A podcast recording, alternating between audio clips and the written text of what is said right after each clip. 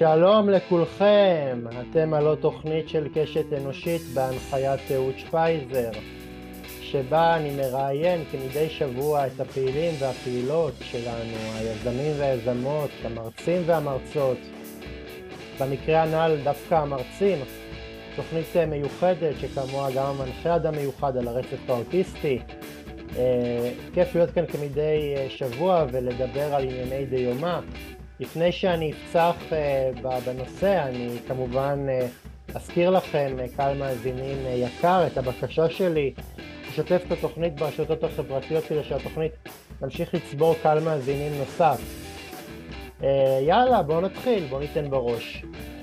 בתקופה האחרונה uh, נדמה שאין אדם שלא שאל את עצמו בכנות, האם הדמוקרטיה בקריסה?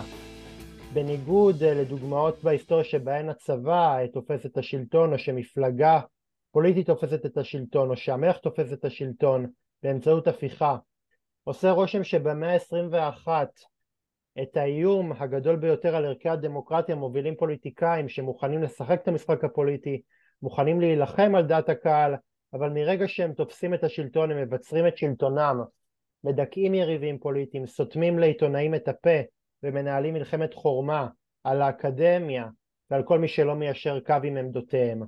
באותי כותב שורות אלו אני מביט על טורקיה אה, שמה גורלו של הנשיא אה, ארדואן מוטל על הכף והוא רק דוגמה מתוך גלריה של מנהיגים שעלו לשלטון דרך השיטה הדמוקרטית אבל אופי השלטון שלהם נוטה להיות אוטוקרטי מאשר דמוקרטי. כדי להבין מהי בעצם דמוקרטיה לא ליברלית אני גאה להציג את האורח שלי להפעם.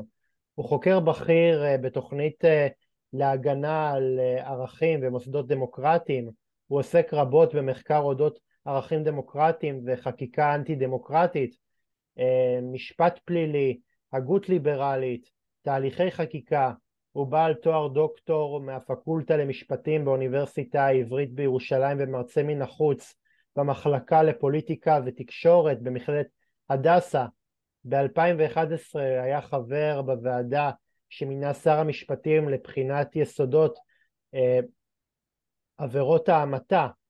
יש לי את הכבוד לארח את דוקטור אמיר פוקס, שלום אמיר. שלום אהוד. מה שלומך? אני בסדר גמור, תודה רבה.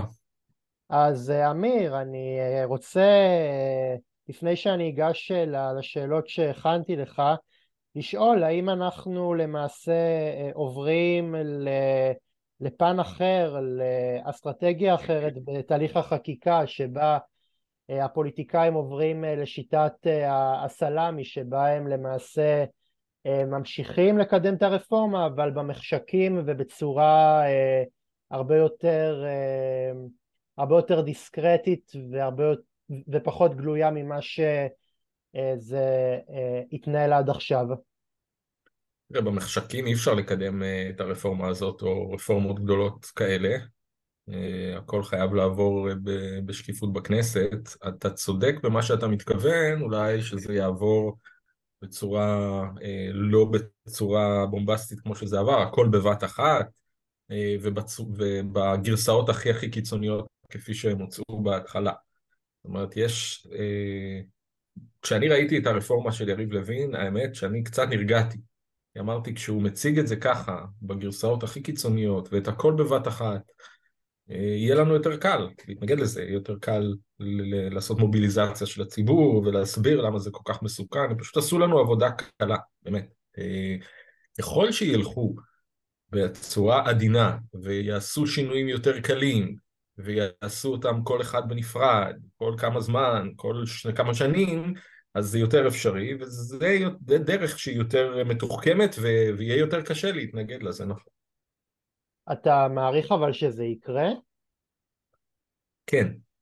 אני מעריך, לא יודע אם עד כדי כך, עד כמה הם יצליחו אה, להתאפק ולהעביר דברים באמת באינטרוולים של זמנים, ועד כמה הם יהיו מאופקים גם מבחינת התוכן. זאת אומרת, להציג גרסאות הרבה יותר עדינות, שהן באמת איזשהו תיקון ולא הרס מוחלט.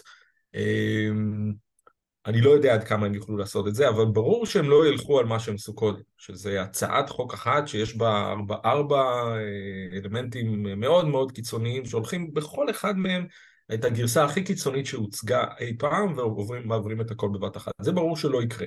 הם גם עצמם כבר אומרים שזה לא יקרה, אז אולי הם ייקחו עכשיו רכיב אחד, יחליטו להעביר אותו, נגיד את העניין של היועצים המשפטיים, או שהם ילכו על העניין של איזשהו תיקון בשיטת מינוי השופטים, אבל לא מה שהם הציגו, אלא משהו הרבה יותר מתון, ואז אנחנו צריך לראות. אני לא יכול לדעת בלי לראות את הגרסה החדשה. אבל ברור שמה שיקרה עכשיו זה פאזה אחרת, כמו שאמרת, של ניסיון אה, לשנות את המציאות בצורה אינקרמנטלית, זאת אומרת, שינוי אחר שינוי ולא באבחת חרב אחת.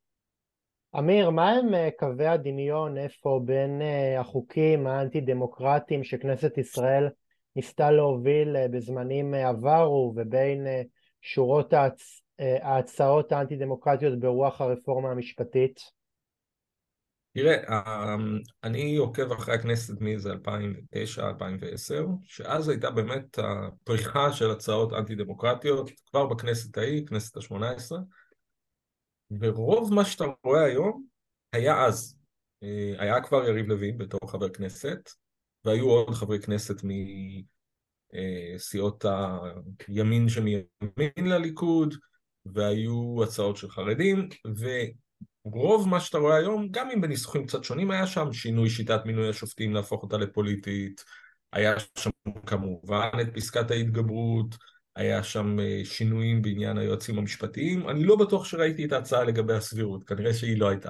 אבל, אבל רוב מה שיש היום אה, היה כבר אז, אבל זה היה באמת מן הצעות של אה, ימין קיצוני, שנועדו בעיקר, קראנו לזה, לא קראנו, קראו לזה עוד לפני זה הצהרות חוק. זאת אומרת, כשאתם רוצים להגיש הצעת חוק כדי לקבל כותרת בעיתון, היה ברור שאין לזה שום סיכוי. גם הרי ראש הממשלה נתניהו התנגד לזה בחריפות, היו שרים בליכוד שלא היה סיכוי שזה יעבור אה, כשהם נמצאים שם, דן מרידור ומיקי איתן, ורובי ריבלין היה אז יו"ר הכנסת, זאת אומרת לא היה בכלל סיכוי להצעות האלה. אמ, צריך לומר שעוד לפני הכנסת ההיא, כבר הסיפור של ההתגברות היה בוודאי אה, על השולחן, היו הצעות של השר נאמן והיה את השר פרידמן, שמאוד מאוד קידם את השיח הזה של אה, בית המשפט כאויב וכגוף שצריך אה, להגביל אותו ולתקן אותו, אבל ההצעות לא היו כמו היום. אז דובר על פסקת התגברות של 70 ח"כים, מתישהו דובר על 65. הצעה של פסקת התגברות עם 61 היו רק מאז הכנסת השמונה עשרה, ואחר כך גם זה הפך להיות תזכיר ממשלתי של השרה איילת שקד, בקדנציה של 2015 עד 2019. ובזמנו מי שהתנגד לזה באופן חזק בממשלה היה כחלון, שאמר שהוא לא מוכן, וזה היה כתוב לו בהסכמים הקואליציוניים. זאת אומרת ההתקפה הזאת על כל רשויות, אה, אה, על בית המשפט, הייתה כבר מ-2011. מה שיותר חדש מהשנים האחרונות זה שזה גם הופך להיות התקפה על שלטון החוק, במובן של התקפה על הפרקליטות ועל המשטרה, על התביעה. דברים כאלה לא ראינו בעבר, חוק צרפתי לא היה, כל זה נולד סביב הסיפור של משפט נתניהו, צריך לומר את זה. כן. אבל הסיפור, האג'נדה הזאת של להחליש את בית המשפט ולמעשה להפוך אותנו לדמוקרטיה שבה הרוב קובע הכל, זה היה כבר מזמן. זו אג'נדה, זו אידיאולוגיה. זאת אומרת, דמוקרטיה הוא שלטון הרוב, וזהו. אמ, וההפך, זאת אומרת, אתם, או מישהו שמדבר איתי, יגיד לי, אתה, אתה מקדם אנטי דמוקרטיה, אתה מקדם עריצות של שופטים ושל יועצים משפטיים, זה יוריסטוקרטיה. אתם האנטי דמוקרטים, אנחנו שאומרים שדמוקרטיה היא מה שהרוב קובע, נקודה, זו הדמוקרטיה האמיתית, זו האג'נדה שהייתה. אבל עד כמה אמיר זה מין שיח אה, חרשים שבו אה, כל צד יטען שבצד שלו הדמוקרטיה ובצ... ובצד השני אין, אין, אה, אין דמוקרטיה בכלל, כי לדעתי גם ה... שמע, אני, אני, אני, לא צריך אה, אה, להסתיר את זה, כי למעשה זה אף פעם לא היה סוד, אני אה, נגד הרפורמה, ו, ואני מחפש אה, אנשים שבאיזשהו מקום ינסו, באיזשהו מקום, אם לפחות אני לא אסכים איתם במאה אחוז, אז לפחות שאתה יודע שאני אה, אגיד להם, אוקיי, יש לכם, יש לכם קייס, יש לכם אה, אה איזשהו אה, טיעון אחד שאני יכול אה, יכול אולי במידה מסוימת להסכים איתו, הבעיה שזה לא, שזה לא קיים, שני הצדדים לא באמת מעוניינים אה, להידבר, לא באמת מעוניינים אה, לנהל שיחה, ואתה יודע, ובאיזשהו מקום אה, אני, אני קצת חושש מפני איזשהו ניסיון אולי קצת, קצת לזרום מלח בין, לפני מה שנראה כמו איזשהו טיעון שהוא לא, לא נגמר במינוי שופטים כן או לא, אלא יש פה עניין שהוא הרבה יותר רחב מזה והוא הרבה יותר מסוכן מזה וזה העניין של אה, מה, מה בעצם היחס שלנו בפני שלטון החוק, האם אנחנו מקבלים אותו או לא מקבלים אותו. וזה לדעתי משהו שאנחנו קצת מפספסים שאנחנו כל הזמן אה, רוצים אה, לנהל את הדיון הזה רק על בג"ץ ורק על, על עניין שהוא לדעתי בעיניי לפחות עניין שהיה שהוא די טפל לגבי הרכב השופטים בבג"ץ? תראה, ברור שהמטרה של האנשים שמקדמים את הרפורמה היא לא אה, השופטים, והמטרה היא לא פסקת ההתגברות, המטרה היא איזה אה, אג'נדות אתה רוצה לקדם אחר כך, שהיום בית המשפט מפריע לך. לכן אנחנו אמנם מנהלים את הדיון על איזה משהו קצת משעמם של איזה ועדה בדיוק תמנה את אה, בית המשפט העליון ובג"ץ, אבל בסוף זה מה שקובע אחר כך מי יהיו אותם השופטים, ואם באמת יהיו שופטים שנשלטים בידי הקואליציה, וזו המטרה שלהם, ואם השופטים בכל הערכאות ידעו שהם צריכים כדי להתקדם להיות אה, תלויים בקואליציה, ואם בסופו של דבר גם אחרי שהשופטים האלה שאתה מינית, אתה יכול להתגבר עליהם בהצבעה של 61 בכנסת, אז בסופו של דבר המטרה היא לא רק הפרוצדורה הזאת, המטרה היא מה אתה תעשה עם זה. ואנחנו הרי יודעים מה הם יעשו עם זה, אנחנו רואים איזה חוקים בית המשפט העליון פסל, שזה החוקים שנועדו לפגוע בזכויות של המסתננים, זה מדובר בחוקים שפוגעים בשוויון סביב הגיוס של החרדים, חוקים של אה, שוויון ללהט"בים, חוקים שקשורים לדת ומדינה, בסופו של דבר לשם זה ילך. ברור. המטרה היא להשיג אידיאולוגיה. ברור. אמיר, יש לנו מחסומים בדרך, שזה בית אמיר, זאת הייתה, זאת, הייתה שאל, זאת הייתה שאלת טעם, אני, אני, אני יודע את התשובה. בסדר, אז לכן אני, אני אומר, אתה צודק ש, שזה אולי טיפה, אנחנו, אתה קראת לזה טיפה עניין טפל, אני חושב שנכון שהדבר האמיתי הוא מה הם יעשו עם זה בסוף, אבל אנחנו לא יכולים למנוע את מה שהם ירצו לעשות בסוף אם לא נדאג לאותם גדרות ואותם מחסומים ואותו איזונים ובלמים. אז לכן אנחנו כן מתעסקים רק בדברים היחסית אה, משעממים של, ה, של הפרוצדורה, של איך ממנים את השופטים ומה יהיה הרוב בהתגברות וכולי. עכשיו אני רוצה לענות קצת למה שאמרת בהתחלה. אני לא חושב שכולנו עומדים על אה, קיצוניות וכולנו, אין, אין שיח בין אחד לשני. לזכור שגם אנשים שהם לכאורה אה, בצד הליברלי כרגע והם באופוזיציה, הם גם תומכים בהרבה מאוד רפורמות. אה, תסתכל במפלגה של גנץ ותסתכל על גדעון סער ועל זאב אלקין ועל אנשים שנמצאים שם, הם ועוד איך תומכים ברפורמות, בר, ברפורמות במערכת המשפט, רק לא ברפורמה הקיצונית שהציג השר לוין. זאת אומרת, הם ועוד איך אנשים שהם באמצע ואיתם אפשר לדבר, והם בעצמם מייצגים איזושהי אה, גישה אמצעית כזאתי. ויש אנשים גם בצד שלנו, אני יכול לומר לך, בצד הליברלי, בצד איך שלא נקרא לו, שגם הם אה, מוכנים להרבה מאוד פשרות, אם תקשיב לאנשים כמו יובל אלבשן, תקשיב לאנשים כמו אה, משה כהן אליה, פרופסור... עכשיו, אני לא מסכים איתם, אבל אני רק אומר לך שאין פה באמת איזה שני כתבים. יש לך, איפה אני עומד?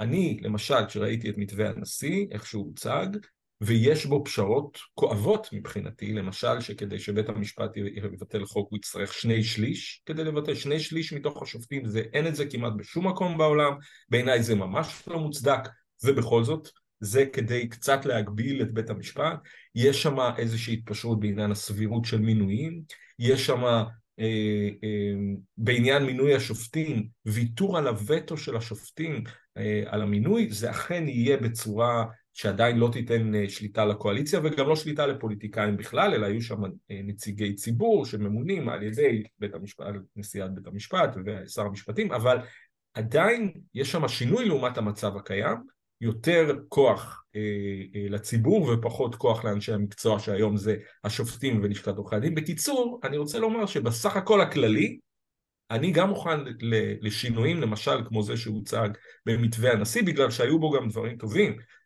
שריון של חוקי היסוד סוף סוף ברוב גדול של 80, השלמת מגילת הזכויות עם שוויון וחופש ביטוי, אפשר להגיע לאיזה שהן עסקאות עם אנשים שאפשר לדבר איתם, אני מסכים איתך שכרגע זה יהיה מאוד קשה מול הימין שמחזיק ב-64 מנדטים ולא מבין למה בעצם הוא צריך להתפשר.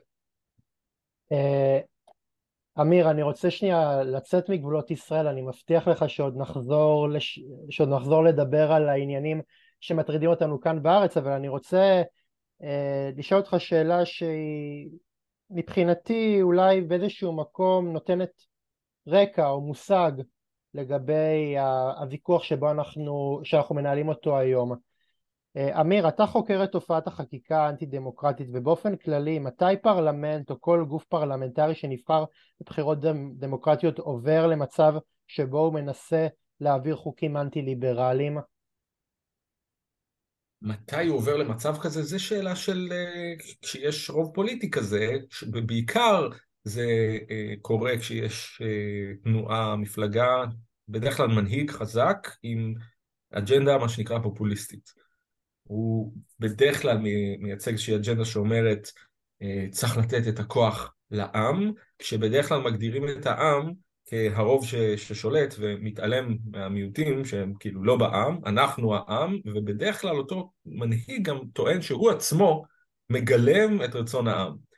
ולכן כל מה שנמצא בדרך, אם זה בית משפט, ואם זה כל מיני איזונים ובלמים אחרים, והתקשורת שמבקרת, וה, והאקדמיה שלפעמים מבקרת, כל מי שמפריע לעם לשלוט, הוא איזה שהם מכשולים שצריך להסיר אותם. זה, זה מאוד מאוד מתגלם אצל אה, אורבן, שה... שהוא כמובן השתלט על בית המשפט, והוא מרדד ומחסל את התקשורת, והוא פוגע באקדמיה, הוא פוגע...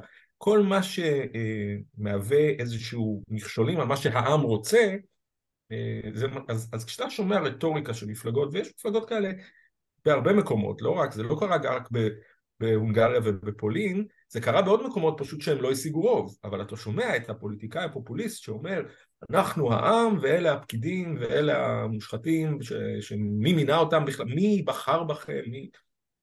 כשאתה שומע רטוריקה כזאת אתה יודע שזאת הסכנה, אה. וכשמישהו כזה, מישהו כזה זוכה לרוב, אז אתה עובר מפרלמנט, אתה עובר לפרלמנט פופוליסטי שמתחיל לנסות אה, לפגוע במהות של הדמוקרטיה. האמת היא שזה מזכיר לי, שזה מזכיר לי אה, מישהו כאילו, אתה יודע, גם, גם הרטוריקה של, של נתניהו לא נופלת מהרטוריקה הזאת. אני יכול להסכים איתך שבוודאי שחלק מהרטוריקה של נתניהו בשנים האחרונות היא רטוריקה פופוליסטית, אין, אין ספק בכלל, ולכן גם אנחנו עכשיו עומדים בפני אה, אה, רפורמה שהיא במהותה פופוליסטית, זאת נותנת, רוצה לתת כוח מוחלט לרוב ול, ולרדד עד לחסל את המנגנונים של, של הביקורת. ושל האיזונים, צריך לומר שהוא לא היה ככה בעבר.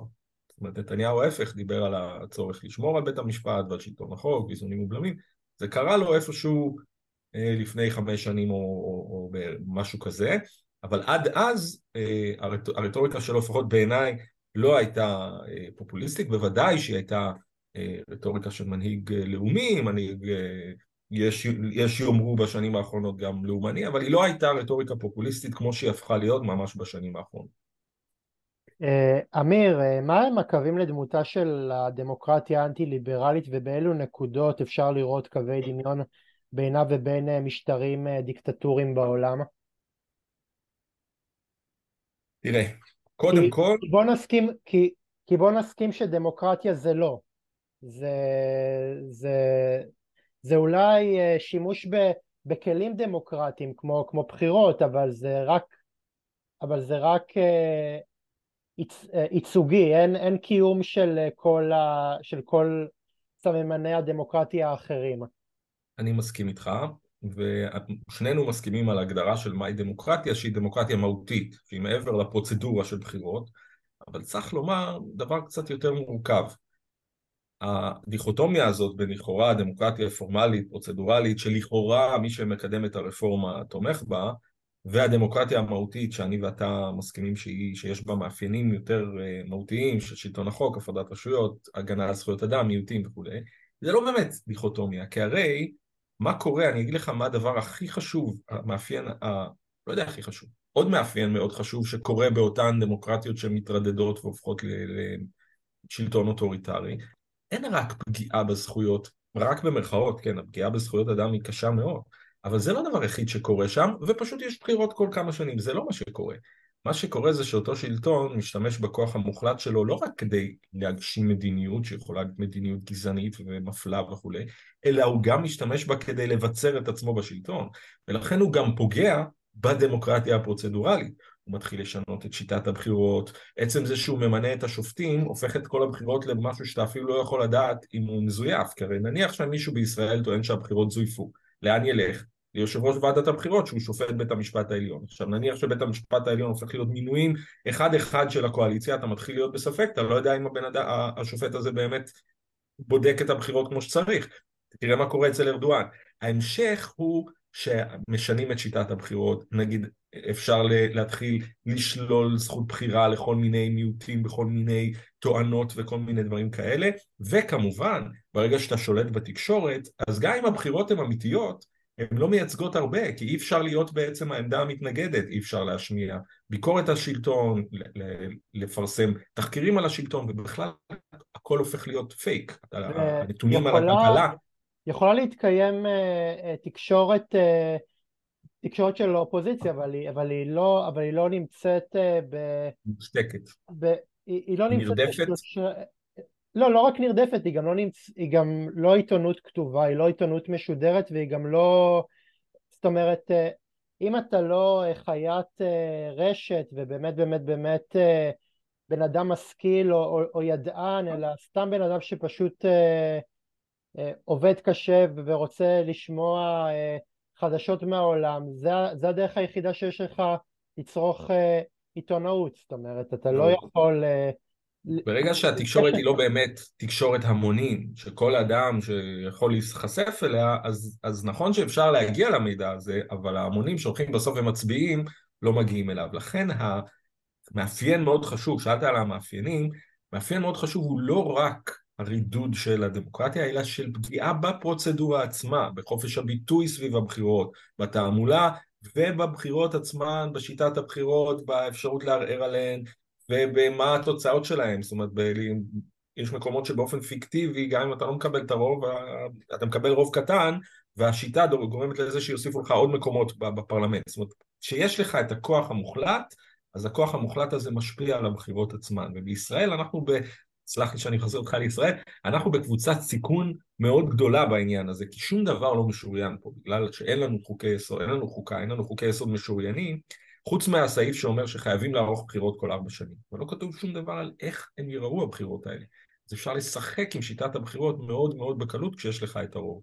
ואם אין בית משפט עצמאי חזק לפקח על זה, אז סביר מאוד שמי שישיג את הכוח ידאג להישאר בכוח, הוא גם מאוד יפחד לתת כוח מוחלט לצד השני, לכן זה קריטי להישאר בשלטון, זה מאוד מסוכן. אבל אני חושב שיש משהו די, שדי אה, מאפיין, או שיש בו נקודות דמיון מסוימות בין אה, טורקיה, רוסיה, הונגריה, והונגריה ו... ו... ופולין, אה, שללא, להוציא כמובן את, את הודו, שללא מדינות אה, שבהן אה, יש אה, מסורת דמוקרטית. ולכן כשהמנהיגים שאותם ציינתי על, על, תפסו את השלטון, אז באיזשהו מקום היה להם הרבה יותר קל לקדם את, את הסדר יום ש, שעליו, שאליו הם, הם, הם פיללו, כי לא היה שם מסורת דמוקרטית חזקה. נכון, תשמע, בגדול כשהתחלנו עם ההשוואות לפולין והונגריה, אני קצת שם בצד את רוסיה, המצב שם הוא הרבה יותר חמור מבחינת הטוטליטריות, אין בכלל מה לדבר שם על דמוקרטיה, אפילו לא דמוקרטיה פורמלית, בכלל לא. זאת אומרת, אם אתה אופוזיציה, שולחים אותך לכלא, זה, זה שונה. הונגריה ופולין הם, הם איפשהו ב, ב, בסיטואציה של דמוקרטיה חלולה, אבל לא בסיטואציה של משטר טוטליטרי לחלוטין כמו אצל פוטין, אצל ארדואן זה גם כן איפשהו עדיין, יש להם איזשהו אה, משהו ששומר עליהם קצת. אה, לנו מצד אחד אין את הצ'ק הזה, אנחנו לא חלק מהאיחוד האירופי, זה, זה לרעתנו, אבל כמו שאמרת אתה צודק, ואני חשבתי את זה כבר מההתחלה, שזה לא אותו דבר כמו פולין והונגריה שהפכו להיות דמוקרטיות ודי מהר הידרדרו חזרה, אנחנו, בגלל שאנחנו חיים עם 75 שנים של דמוקרטיה אמיתית, הציבור פה לא יקבל את זה כל כך בקלות, ואני שמח באמת שמה שקרה זה שהציבור מתנגד לזה במאות אלפים שנמצאים ברחובות,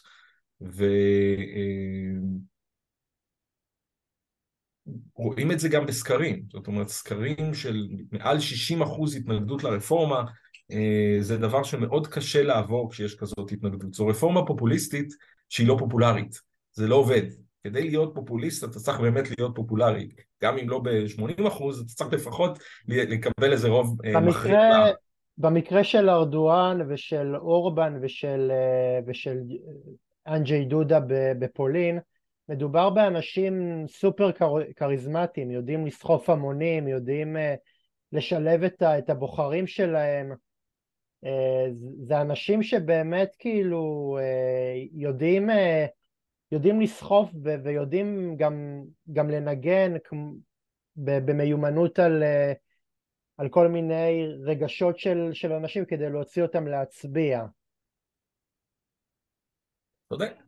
בהרבה מקרים הפופוליסט הוא גם אדם מאוד כריזמטי שיודע ל... ל...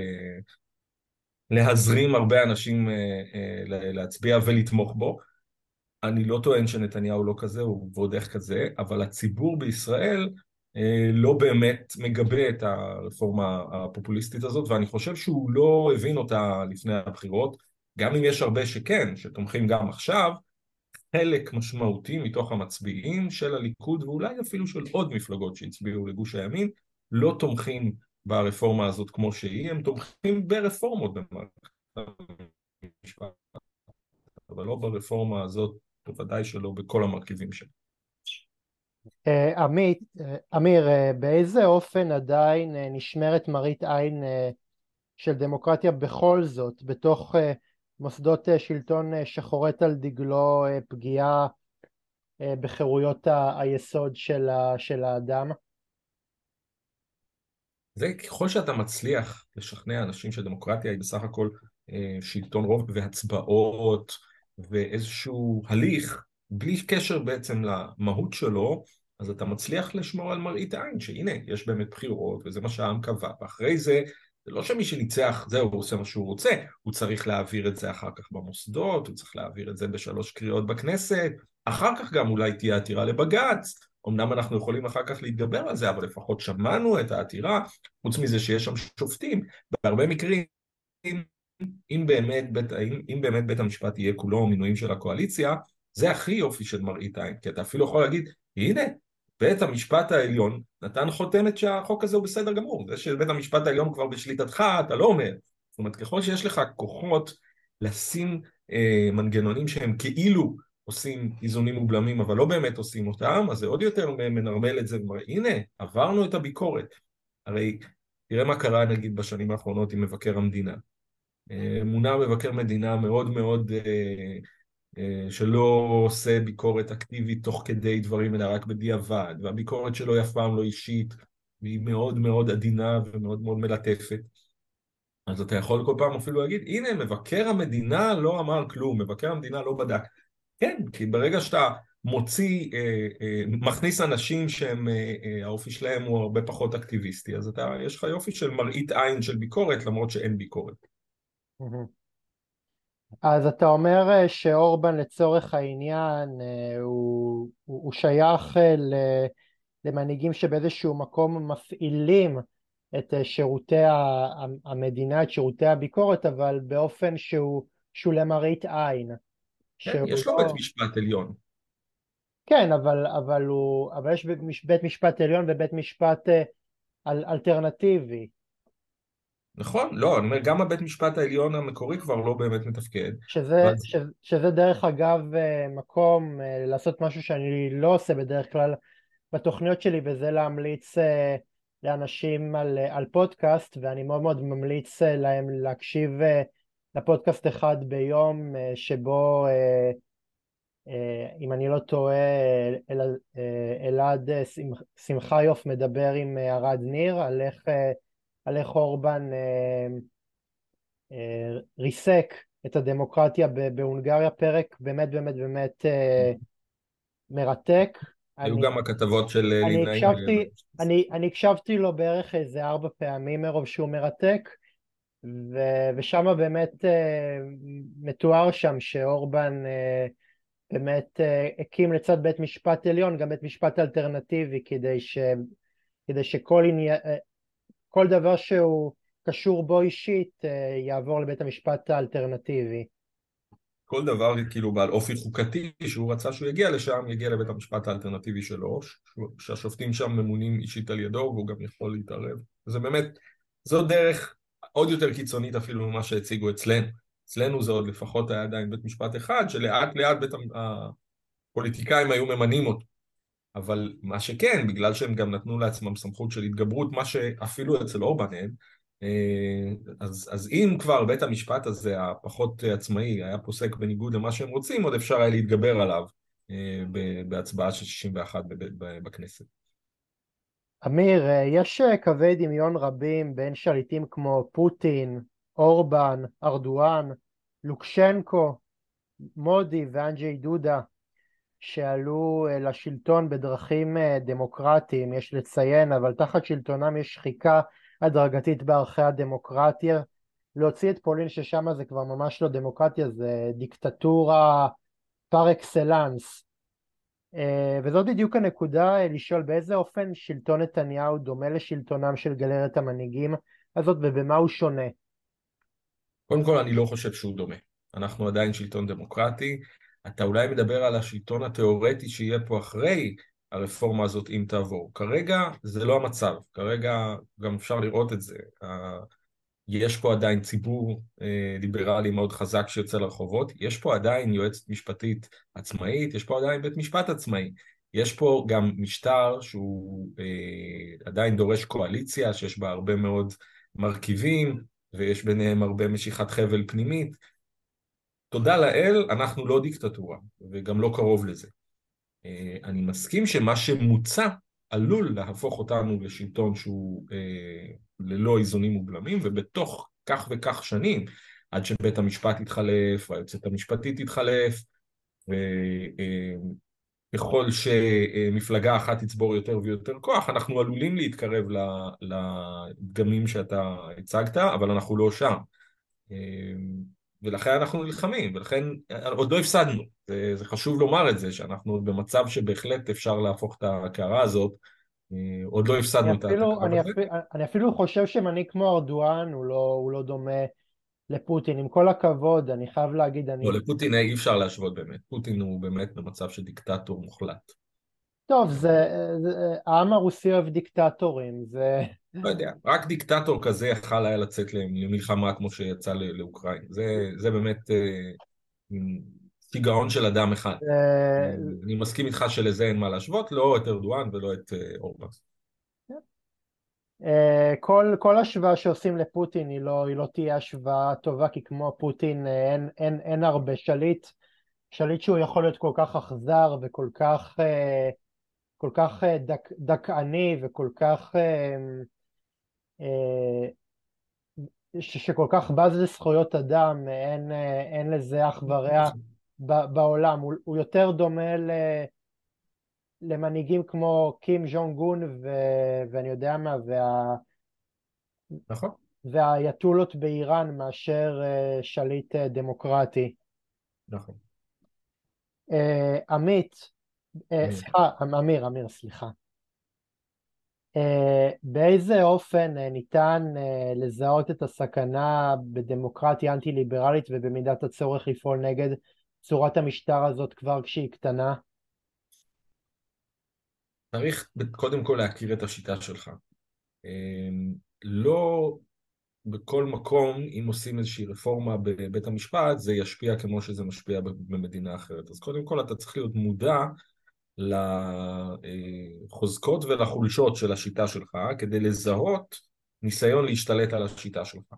שיש צריך לזכור משהו חשוב שעוד לא אמרנו אותו, ישראל אין בה איזונים ובלמים כמעט אחרים, זאת אומרת אין לנו שני בתי פרלמנט, כמו שאמרתי כבר אין לנו חוקה משוריינת, אין לנו, אנחנו לא כפופים לבתי דין אה, בינלאומיים כמו בית הדין האירופי, אם אתה חלק מהאיחוד האירופי וגם אם לא, גם אם אתה חלק מהבית משפט האירופי שהיה עוד לפני זה, למשל גם הבריטים הם עדיין כפופים לבית הדין האירופי לזכויות אדם, גם אחרי הברקסיט.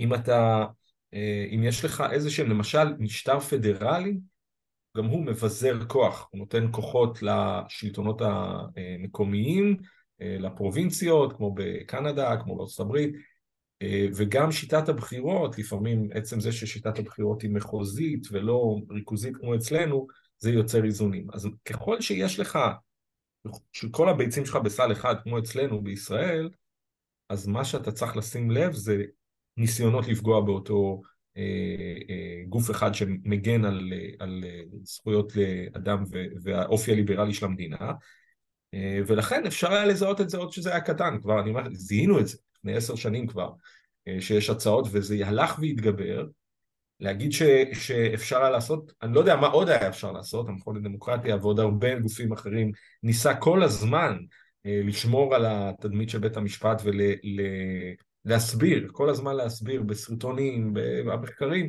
עד כמה בית המשפט הוא קריטי בשמירה על הזכויות האלה ואיך הוא כן איך להוציא אותו מהמשוואה ישנה את המציאות של החיים שלנו. לצערי, דווקא אה, רק עכשיו, כשהרפורמה הזאת הוצגה ואנשים הבינו את הסכנה, עכשיו יש הבנה של זה. חבל שהיא לא הייתה עוד לפני. אה, אבל, אבל אם אני מסתכל על זה כ, כתמונה כללית, במידה מסוימת אנחנו צריכים להגיד תודה ללוין ולרוטמן ושות', כי הם עוררו את הציבור שלנו וגרמו אולי שנים שלא עברנו חינוך כזה של דמוקרטיה כמו שעברנו בחצי שנה הזאת. אולי כי הם גם פשוט היו לא, לא, לא חכמים בהתנהלות שלהם. אם הם היו חכמים ו- ויודעים וידעו לעשות את זה בצורה אה, נבונה, אז, אה, אז לדעתי הם לא היו מעוררים כל כך הרבה זעם. עכשיו אתה יודע, הם כבר נמצאים במצב שהם טיפסו על עץ גבוה מדי והם לא יכולים לרדת, כי כל מה שהם לא יעשו אה, ישר אה, יגרום להם אה, להיתפס באור לא, לא חיובי. אם הם היו עושים את זה בצורה חכמה, הם היו יכולים באיזשהו מקום לא לגרום לכזה, יודע מה, כזה מחקר המוני של אזרחים שבאמת ראו בזמן אמת מה, מה קרה בהונגריה ובפולין וברגע האמת לקבל מידע של מה שקורה שם ולעצור, ולעצור את זה עוד לפני שזה, שזה קורה. הרי, הרי אתה יודע, אי אפשר, אה, אתה לא יכול לעד לחשוב שכולם מטומטמים, אתה צריך גם באיזשהו מקום להבין שאתה חי בעולם שבו לאנשים יש אה, גישה לאתרים ויש להם גישה לידע ו... ואתה פשוט לא יכול לזלזל בזה. מסכים איתך, הייתה פה זכיחות מאוד מאוד ברורה, אה, וזה שיחק לטובתנו, אה, זה שהם היו מאוד מאוד שיכורי כוח. זה לא אומר אבל שהם לא יכולים להפיק לקחים ולשנות אסטרטגיה, כמו שדיברנו כבר בהתחלה. הם, הם, הם מפיקים... לרדת מהעץ, אבל זה יהיה להם קשה, כי הם יצטרכו להסביר לאנשים שהם כבר שכנעו אותם, שהרפורמה כמו שהיא חיונית, וכל דבר אחר זה לתת כוח לדיקטטורה השיפוטית, הם יצטרכו להסביר למה הם יורדים מזה. אני, לא חושב, אני לא חושב שהם, שהם התמתנו. את, את, את לוין ואת רוטמן קשה למתן, אבל אתה יודע, נראה לי ש, שהם פשוט יבינו, גם אם... בדרך, לא, גם לא בדרך... לא יתמתנו, אבל יתפשרו, לא תהיה להם ברירה. כן. כן, לא תהיה להם ברירה, אתה יודע מה? אתה יודע מה, אפילו אם הרפורמה הזאת תעבור בנוסח... אה, בנוסח אה, מרוכך יותר, עדיין המח... המוחים שהלכו לקפלן ולהרים אה, כבר השיגו הישג לא מבוטל שיש להם אה, זכות לטפוח להם על השכם. ודאי. אה, אמיר, עד כמה המצב הפוליטי הנפיץ שקיים כיום בארץ בשילוב העברת חוק קרן הארנונה של השר אה, בצלאל סמוטריץ' מבשרת את תשובה של הרפורמה בבג"ץ של השר לוין? הייתי מפריד. זה שעכשיו עובר תקציב ויש לנו ויכוחים עם התקציב, אה, זה לא חלק מהרפורמה, זה לא חלק מזה, זה לא מבשר את חזרתה, אבל זה עלול לבשר את, לבשר את חזרתה פשוט כי כרגע מתעסקים בתקציב. ברגע שיגמר העיסוק בתקציב, הוא יעבור סופית בקריאה שנייה ושלישית, אני חושב בעוד שבוע, אז הם יתפנו לחזור להתעסק ברפורמה, אבל זה לא קשור. הסיפור של קרן, הרפור... קרן הארנונה, אה, אני חושב שהוא דבר רע, אבל צריך לומר, לממשלות יש סמכות ואחריות אה, לשנות סדרי עדיפויות ולחלק תקציבים, ואפשר להתווכח עם זה, ורצוי להתווכח עם זה. ואני בעצמי הלכתי להפגנה כנגד אה, קרן, קרן הארנונה, וזה בסדר, ואני חושב שאנחנו, טוב שאנחנו הפכנו להיות ציבור הרבה יותר מעורב בדמוקרטיה, שלא רק מצביע והולך לישון לכמה שנים, אבל זה שני דברים שונים. וזה בסדר שאנחנו מדברים עליהם ביחד, אבל זה לא מבס... זה שהיא חושב... תעבור קרן, הרפור... קרן הארנונה, זה לא מקדם בשום דבר אני חושב, אני חושב, ש... אני חושב ש... שקרה פה דבר שאין לו אח ורע אה, בתולדות המדינה. אני חושב שבאיזשהו מקום הציבור המוחים הגדיר לא... לאופוזיציה מה הוא רוצה לראות מהם, ואני חושב שה... שהציבור הרבה יותר... אה, הרבה יותר מיליטנטי מה, מהנציגים באופוזיציה, כי הם מבחינתם לטחון מים ולתת לה, לדיונים בבית הנשיא אה, להתקיים עד, עד, עד אינסוף, וה, ויש פה ציבור שבאיזשהו מקום מכתיב את כללי המשחק, ו, ואתה יודע מה, אם זה, אם זה באיזשהו מקום קצת יגרום לאיזושהי תזוזה באופן שבו אה, האופוזיציה שלנו נראית, גילוי נאות לא הצבעתי לא ללפיד ולא לגנץ, אז uh, לדעתי כבר עשינו פה איזשהו, איזשהו שינוי. אני כמובן מייחל ש, שתקום uh, מפלגה חדשה מה, מהמחאות האלה. תראה, בוודאי שה, שהמחאות משפיעות על ההתנהגות של האופוזיציה. אין לי ספק שהיא הייתה הרבה פחות מיליטנטית ממה שהיא, בלי שהיה לה את הגיבוי הזה של מאות אלפי אנשים ברחובות. בעיניי זה לא רק השפיע על האופוזיציה, זה גם השפיע, זאת אומרת, היה יכול להשפיע, וזה נתן גיבוי לבית המשפט. הרי לא דיברנו על הסיטואציה שאם הרפורמה הזאת הייתה עוברת, בית המשפט היה צריך לבחון אותה כתיקון חוקתי שאיננו חוקתי, ובפעם הראשונה בהיסטוריה של ישראל להכריז על חוק יסוד שהוא לא חוקתי. עכשיו, נכון ש... בית המשפט כבר כתב בעבר אמירות שיום אחד אולי הוא יעשה את זה, אבל אני חושב שזה עוד לא אותו דבר כשאתה עושה את זה כשהציבור כולו, שיש רוב שמתנגד ויש מאות אלפי אנשים ברחובות ובין שכולם אדישים. לכן אני חושב שהמחאה היה לה המון השפעה לא רק על מה שקורה בכנסת, אלא על זה שיודעים שבית המשפט יש לו גיבוי לעשות מעשה קיצוני כמו לפסול חוק יסוד. אמ, האם תהיה מפלגה בעקבות המחאה? סביר שתהיה. אמ, יש לקוות שהיא אכן אה, אה, לא כמו מה שקרה בעבר, הרבה פעמים, אתה יודע, זה, זה העולם של לארגן אה, הפגנות והעולם של לעבוד בפוליטיקה הוא שונה. ואתה לא יכול לחזות מה יקרה עם מפלגה כזאת. גם צריך לזכור שלעשות הפגנות וכולי זה יותר קל להתנגד מאשר כשאתה כבר צריך לנסח במה אתה תומך. כשאתה מנסח מצע וסומך במה אתה תומך, מסתבר שהרבה אנשים כבר לא מסכימים עם מה שאתה תומך, והאם אתה יותר קפיטליסט או אתה יותר סוציאליסט, ומה אתה חושב על אה, השטחים, כל הדברים האלה פתאום יתחילו, יהיה יותר, הרבה יותר קשה, זאת אומרת להיות מחאה כנגד הרפור, הרפורמה המשפטית זה, כמו שאנחנו רואים, אה, מאות אלפי אנשים יכולים להסכים לזה, להסכים לאיזושהי אג'נדה פוזיטיבית שמקדמים זה יותר קשה. אני לא יודע מה יהיה עם כזאת מפלגה, ונוכל רק לאחל להם בהצלחה. אמיר, במה נבדל המצב שבו מצויה דמוקרטיה כאן בארץ באופן שאולי יפיג מעט את החשש של מאזינים מפני סטייה למחוזות uh, הדיקטטורה?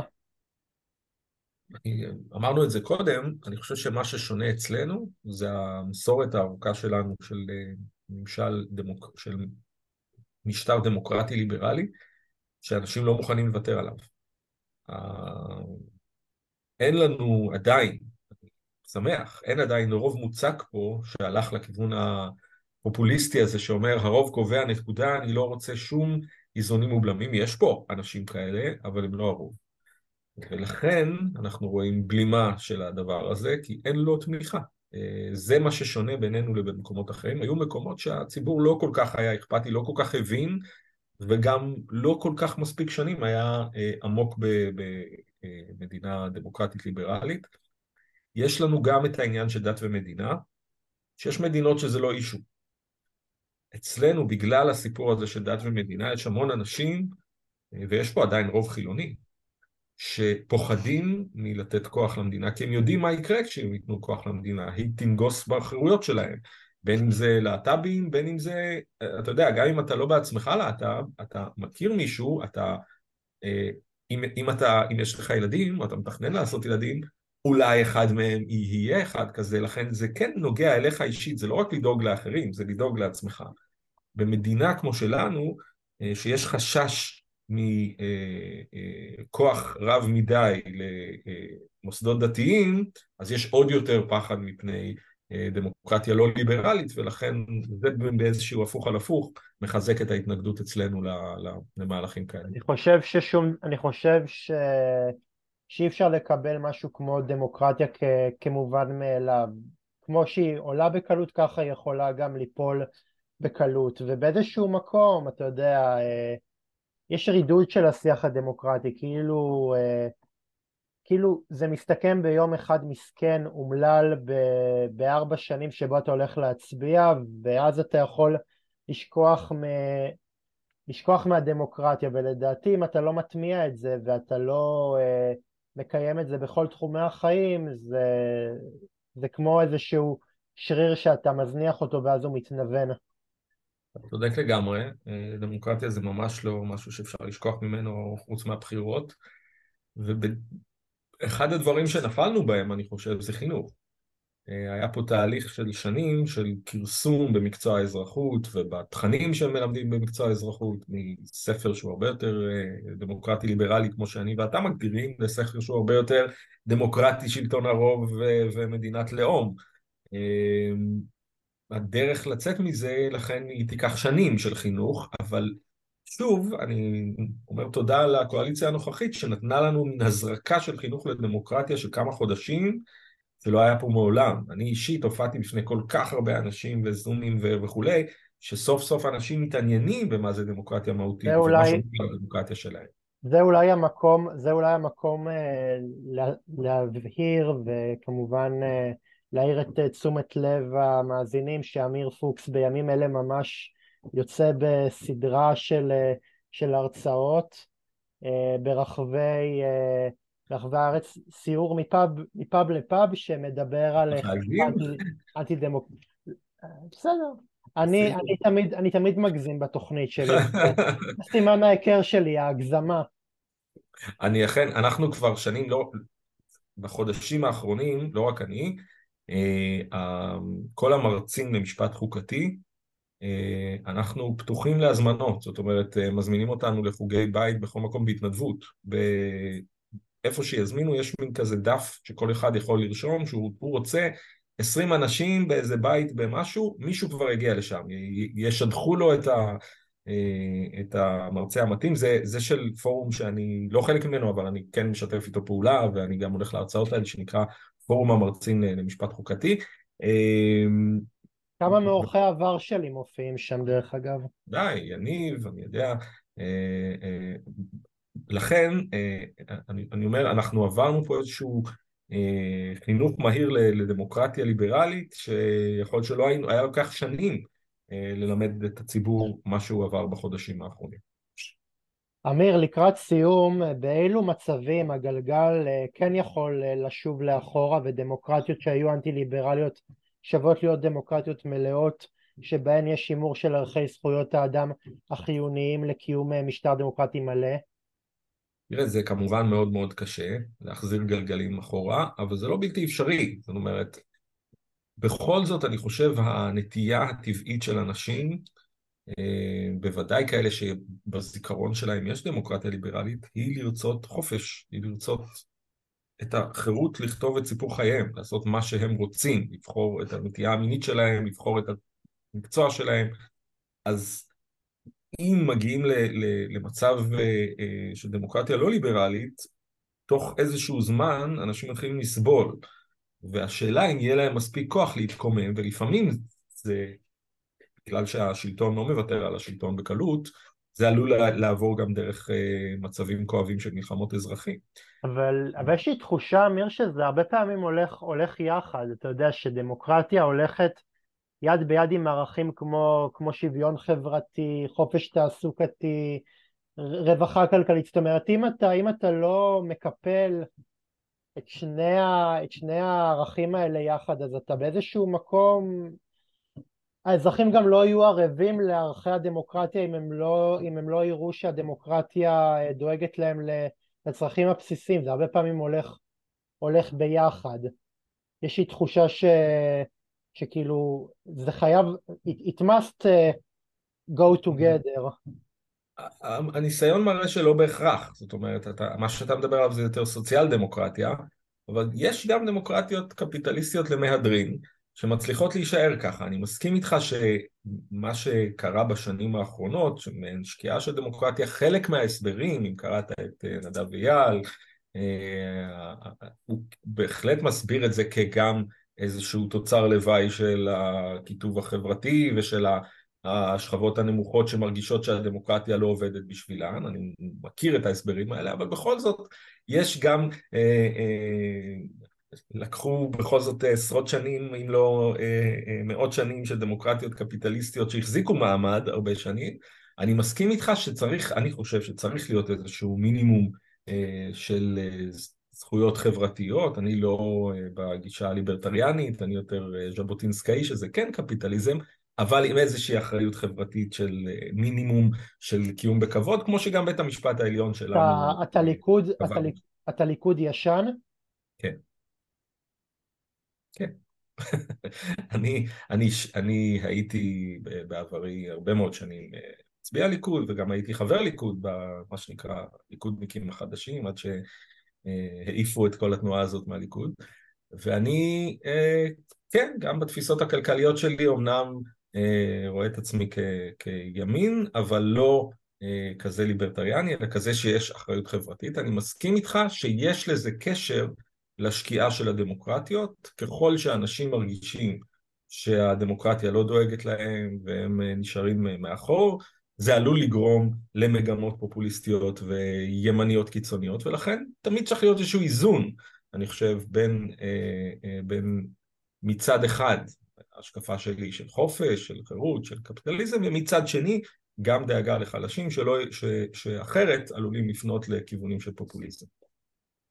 אמיר, לסיום, אה, לאיזה אה, סוף אתה מייחל אה, לגל המחאות נגד ממשלת ישראל והעומד בראשה בנימין נתניהו? תראה, יש הרבה סצנריואים טובים שיכולים לקרות, יש גם רעים, אבל אתה שואל אותי על הטובים. הכי הכי טוב, חוקה. אם בסופו של דבר מכל זה תצא פשרה טובה, כמו לדעתי כמו מתווה הנשיא, זאת אומרת עם חוקה שיש בה שריון של חוקי היסוד של 80 חברי כנסת, שיש בה השלמה של מגילת הזכויות, ואין בה השתלטות על בית המשפט, ואין בה פסקת התגברות, יצאנו הרבה יותר טוב ממה שנכנסנו. כרגע, אוקיי, נניח שמוותרים על הרפורמה, אבל הכל נשאר אותו דבר, ובעתיד, שוב, יכול לבוא מישהו עם 61 ח"כים ולהפוך את כל השיטה שלנו על פיה. אנחנו כל הזמן היינו, תמיד היינו, בסכנה שרוב של 61 יעשה פה מהפכה ויהרוג את הדמוקרטיה הזאת. אם נהיה סוף סוף במצב שלפחות רוב גדול לא יכול לשנות את חוקי היסוד, אנחנו נירגע שיש לנו איזשהו כללי משחק שהם קשיחים. אפשר לשנות אותם רק בהסכמה רחבה. קיצור, זה כמובן האוטופיה, שתהיה חוקה והפחות מזה זה שלפחות אה, בעתיד אנחנו ניכנס לתהליך שבו למשל נחוקק חוק יסוד חקיקה. שרק העניין הזה של ההגבלה של חוקי היסוד לרוב גדול. כמובן שכדי שזה יקרה, אני חושב שכדי שזה יקרה, הממשלה צריכה להתחלף.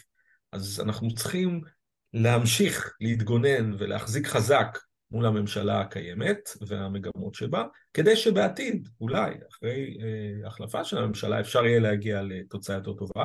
אם כבר בממשלה הזאת אפשר להגיע להסדר אה, חוקתי, על הכיפאק, אבל אני לא רואה את זה קורה. יכול להיות שזה יכול לקרות בכנסת הזאת, אם תוקם ממשלה אחרת, זה כבר סיפור אחר. אם אה, נתניהו עוזב את השותפים שלו וכולי, אני באמת לא רואה את זה קורה, אבל בתיאוריה זה יכול לקרות. אמיר, אני אף פעם לא חשבתי שאיש שמאל כמוני ואיש, ואיש ליכוד כמוך יגיעו לכל כך הרבה הסכמות. אני נורא נורא נורא רוצה להודות לך שלקחת חלק בתוכנית שלי, ותודה לכם, קהל מאזינים יקר. אני הייתי אהוד שפייזר, אתם הייתם על קשת אנושית.